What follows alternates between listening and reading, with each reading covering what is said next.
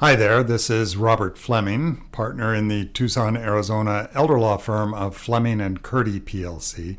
I am, as I so often am, sitting here with Elizabeth Noble Rawlings Freeman, six feet apart, socially distanced. We washed our hands before we came in. Elizabeth, uh, I, I want to talk to you. I'm a grandparent, and you're not. Um, no, Robert, I'm not. and uh, and you know, one of the things I think about a lot is taking care of my grandsons.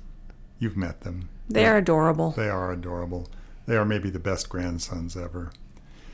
Uh, in fact, they just had birthdays, and um, and it got me thinking about making gifts to grandsons or granddaughters. I don't happen to have any of the latter. Uh, and so I wanted to talk a little bit about how we how we make gifts to minor children. Well, Robert, I think that there are a couple different ways to to talk about gifts.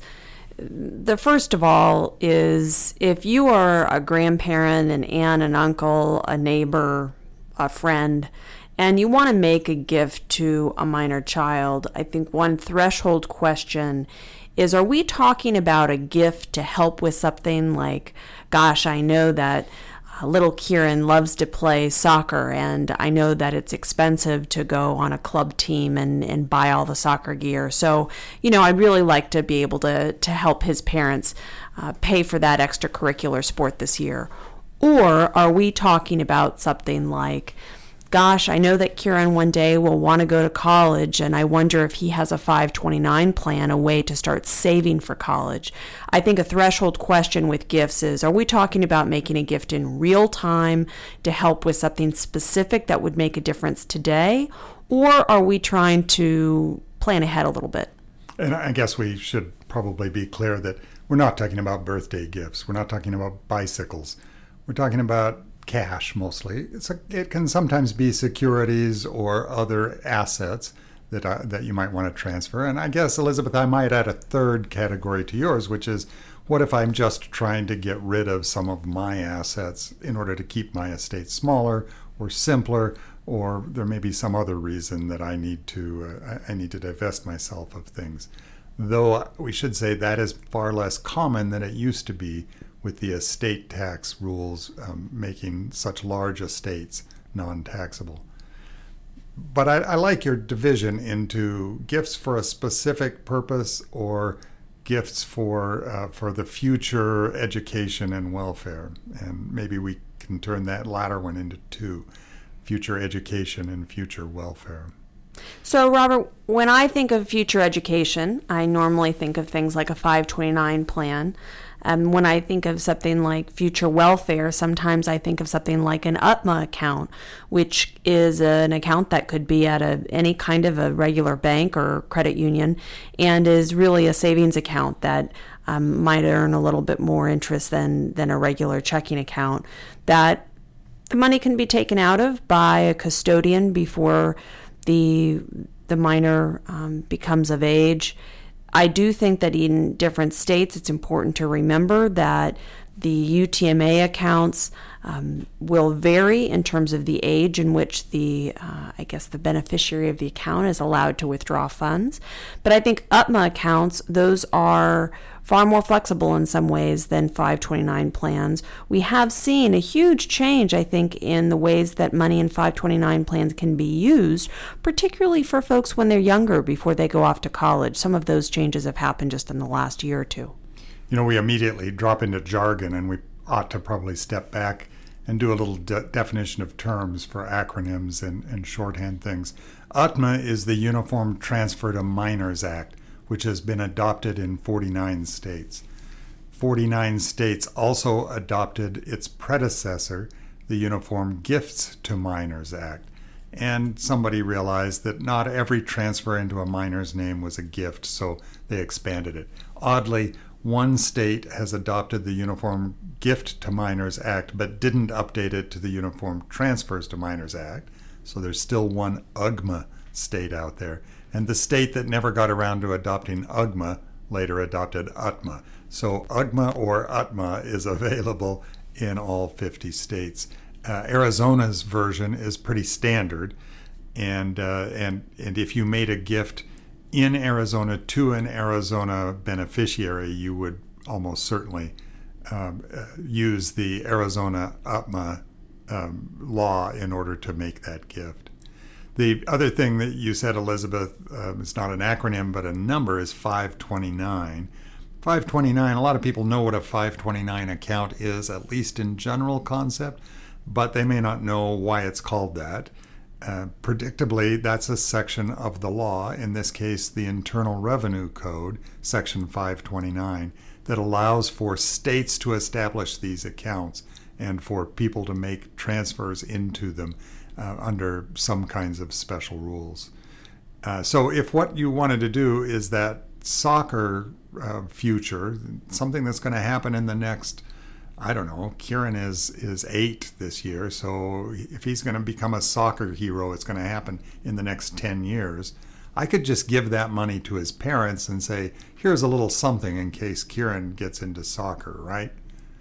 Well, Robert, I think we have to think about who, who that gift is being made to. You're you're then making that gift directly to the parent, not directly to Kieran. And they might or might not use it the way that I intended them to. So I could I could make it to Kieran by creating the UTMA account and putting it in. And here's one of the nice things about the UTMA account. I can remain the custodian of this uh, of this account. So I can decide whether whether it's going to be used for soccer or cooking school or whatever his passion is in the next 10 years. Actually, because Arizona's UTMA law lets it go to age 21, that means I could be in control of his money for 13 years and 15 years for his little brother Thorin, who's, uh, who's only six. Uh, so that's a kind of an attractive thing. But there's a real, a couple of real downsides to UTMA accounts people have to understand if you put money into an UTMA account, it is a completed gift. You, even though you're the custodian, you're not permitted to later say, I shouldn't have given that money to Kieran and Thorin. I need it worse than they do, and take it back out. In fact, the technical legal term for that is theft. I have stolen their money if I take it out of the UTMA account, even though I have the ability to as the custodian. It's their money. I'm just holding on to it. And that's so often misunderstood by people who create UTMA accounts. They think, oh, what a cute little savings account that, that I can uh, I can set up that will go to my son or daughter later, but for now I still have control of it. Yeah, you have control, but it's not yours. Well, Robert, and then that, that raises, I think, something else that's often misunderstood. When the beneficiary of an UTMA account becomes of age, and I use the phrase of age because, again, UTMA accounts, depending on the state where you are, they will have different age requirements when the beneficiary is able to take funds out or have access to funds. In Arizona, it's age 21. People fail to remember that at 21 years old, Kieran can walk into that institution or go online to that custodian, show the requisite identification that he has, and actually take all of the money out and do whatever he wants with it. So people sometimes are confused that at that certain point in time when the beneficiary becomes of age, that the beneficiary is able to do whatever he or she wants with those funds and can withdraw them all at once. I think one other note for po- for folks who are setting up or thinking of setting up these kinds of accounts, I've seen a number of cases in which the the person who is administering the UTMA account, so perhaps the grandparent, becomes incapacitated or dies. Really, really important if you're going to set up an UTMA account or 529 plan for that matter, you go through the motions of, of looking at the custodian's paperwork and appoint a successor, meaning that there will be somebody else already on file with the financial institution who can make decisions and manage the account if you die or become incapacitated before the minor becomes of age. I want to clarify something that you said, Elizabeth. You, you said it right, and I'm not criticizing that, but I think it often creates confusion for people who have UTMA accounts for their children or grandchildren. They think they hear they can they are, are the they the child have the right to take it out when they turn 21 and they hear that as nothing can happen to it till age 21 not true. Um, when when Kieran turns 18 if I want to with my UTMA account that I've set up for him I can cash it in and hand him a check There's nothing that prevents me from doing that as the custodian. The magic of age 21, as you said, Elizabeth, is just that's when he can do it, whether I want it to happen or not.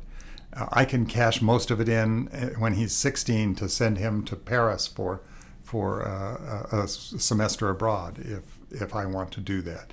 Um, so you have access to the money. It's that they have access to the money, uh, whether you like it or not, at age 21. I don't want to go too far before we talk a little bit more about 529 accounts. So the structure of a 529 account is in some ways similar, but in some ways very different from the UTMA account, the legal structure. Most people focus in 529 accounts on what the money can be spent for. They don't spend as much energy on who owns the account. So in the case of a 529 account, there's a tax incentive. That's why it's it's in the Internal Revenue Code. You put money into the 529 account and it grows in there tax free. When it comes out, it's a little bit like a Roth IRA. Nobody pays the taxes on what comes out of the 529 account so long as it's used for specific purposes that are authorized, mostly educational purposes, mostly for tuition and books and, and related expenses. So long as it's used for that, nobody pays the taxes. But the ownership interest is a little different than the UTMA account. If I put money in an account for Kieran or Thorin, or both of them, or each of them, I should say, I still own the account. I can later change uh, who is going to be the beneficiary. I could even, if I wanted to, go empty the accounts. Now, if I do that, I'm going to pay income taxes on it. I'm going to pay not just the taxes, but a penalty as well for for with quotations around the word misusing the money in the way that uh, that the f- section 529 anticipated. But I do have that power. Where in an UTMA account I don't have that power. Uh, and then there are some rules about maximum contributions in both kinds of accounts. Um, and they cause those maximum contribution rules cause more confusion than they do uh, enlightening there's a everybody knows everybody knows it's built into our DNA that you can't give anybody more than $15,000 a year without having to do something. And it turns out the something is not very hard, but the UTMA account limit is that same $15,000 a year. If you put more in, then you're going to have to file a gift tax return. Probably not going to pay any gift tax, probably not going to increase your taxes ever in your life but you do have to file the return. And Robert, I think it's important for folks to note if you're a married couple, you and Rhonda could each contribute $15,000 a year to the to the account. To each of Kieran and Thorin's accounts. Correct. And I think that for, for those of you who are listening and wondering, gosh, um, well, maybe instead of making a gift in my estate plan directly to a minor child, I should make the gift to the trustee so that the trustee can then put the gift into an UTMA account or invest the funds into a 529 plan. Talk to us about that. I think that's I, I think that's really important for people who are listening today. Um, let's have a conversation about what your ideas are with these gifts. Um, I t- often tell people we want to give a lot of room and a, as much discretion as they're comfortable with when it comes to making gifts um, after they've died in an estate plan. Um, I want to make sure that, first of all, somebody's able to use their money during their lifetime for their needs. If they can do gifting during their lifetime, that's great. That's kind of a separate question.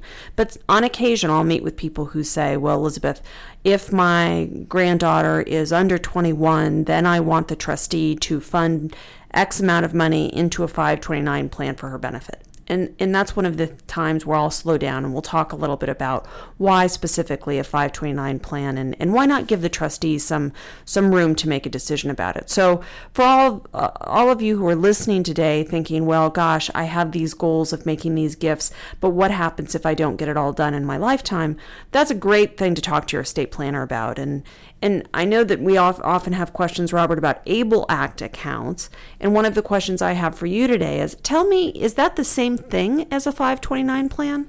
So, ABLE Act accounts are a relatively newer invention. They've only been around for about five, six years.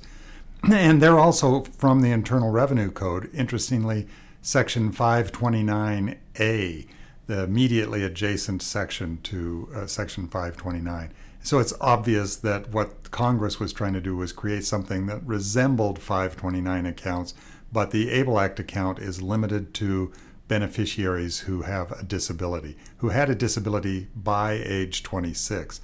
You can put money into an ABLE Act account for a 50 year old daughter if she was disabled before she turned age 26, even before the law was ever dreamed of or uh, much less enacted. Um, but once you put money in an ABLE Act account, in a number of ways, it is parallel to a 529 account. Uh, it, it has to be used for disability related expenses. Um, there are, the penalties are not as severe as they are for 529 accounts for uses that are other than, uh, than for disability. The ownership structure is, uh, is yet a third variation over the 529 and UTMA choices the the beneficiary is the owner of a 529 uh, I'm sorry a 529A account an ABLE Act account. Uh, and if the beneficiary is a minor that means that somebody else has to be the manager but it really belongs to the to the uh, the beneficiary. Uh, and they can manage it themselves if they are capable of doing that um, despite their disability. So um, kind of an interplay between 529A, ABLE Act accounts, 529 education accounts, and UTMA.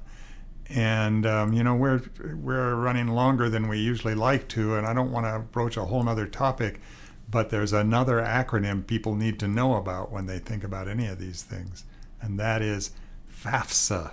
Oh, FAFSA. Do you remember FAFSA, Elizabeth? I do. I do. It gives me a headache. FAFSA is the form that determines how much benefit you get from scholarship, needs based scholarship, and, and uh, work study and loan kind of arrangements. And each of those three accounts, ABLE, UTMA, and 529, is treated differently on FAFSA, but each of them can have an effect on your eligibility for for assistance with education. So, if your point is to try to prepare for education, uh, make sure that you know what effect it's going to have to have set up any of those accounts. And Robert, we've done a podcast, I think, uh, probably a couple of months ago. You've done some great newsletters on ABLE Act accounts. For anybody who's listening today, I really recommend that you do a deep dive and, and do a little more research. It's important to, to know all of the rules with ABLE Act accounts because they really are terrific, terrific things, but they come with, with a host of important rules, which um, it's important for folks to know that on the front end. And Elizabeth, by the way, is saying that because whenever I say, let's do a podcast on ABLE Act accounts, she says, didn't we already do that? And I say, yes, but things are changing and people really want to know. So if you really want us to do an, uh, a podcast on ABLE Act accounts, feel free to drop us a line. I'll show it to Elizabeth. Eventually, I'll bring her around. In the meantime, she's right. There's a lot written. We've done podcast episodes on ABLE Act accounts, and they are a topic all unto themselves. How does any of that have anything to do with elder law? We are talking about grandchildren here. Kieran and Thorin are eight and six. How can they be elders? Well, Robert, I think it's important for folks listening today to, to realize that we're also talking about the ways that people can make gifts, gifts during their lifetime. And you don't have to be a grandparent to make a gift. You can be an aunt, an uncle, a neighbor, a family friend. Um, you don't have to be a grandparent to make a gift. I was so afraid you were going to tell me I was an elder. I'm Robert Fleming, and I am an elder, actually, at 68. I, I own it proudly. Um, and I'm a partner in the elder law firm, the Tucson, Arizona elder law firm of Fleming and Curti PLC. One of my other partners is Elizabeth Noble Rawlings Freeman, and it's the two of us you have been listening to. I hope you have enjoyed elder law issues this time. We certainly enjoyed talking to you about these topics, and we will enjoy talking to you in our next episode as well. See you then.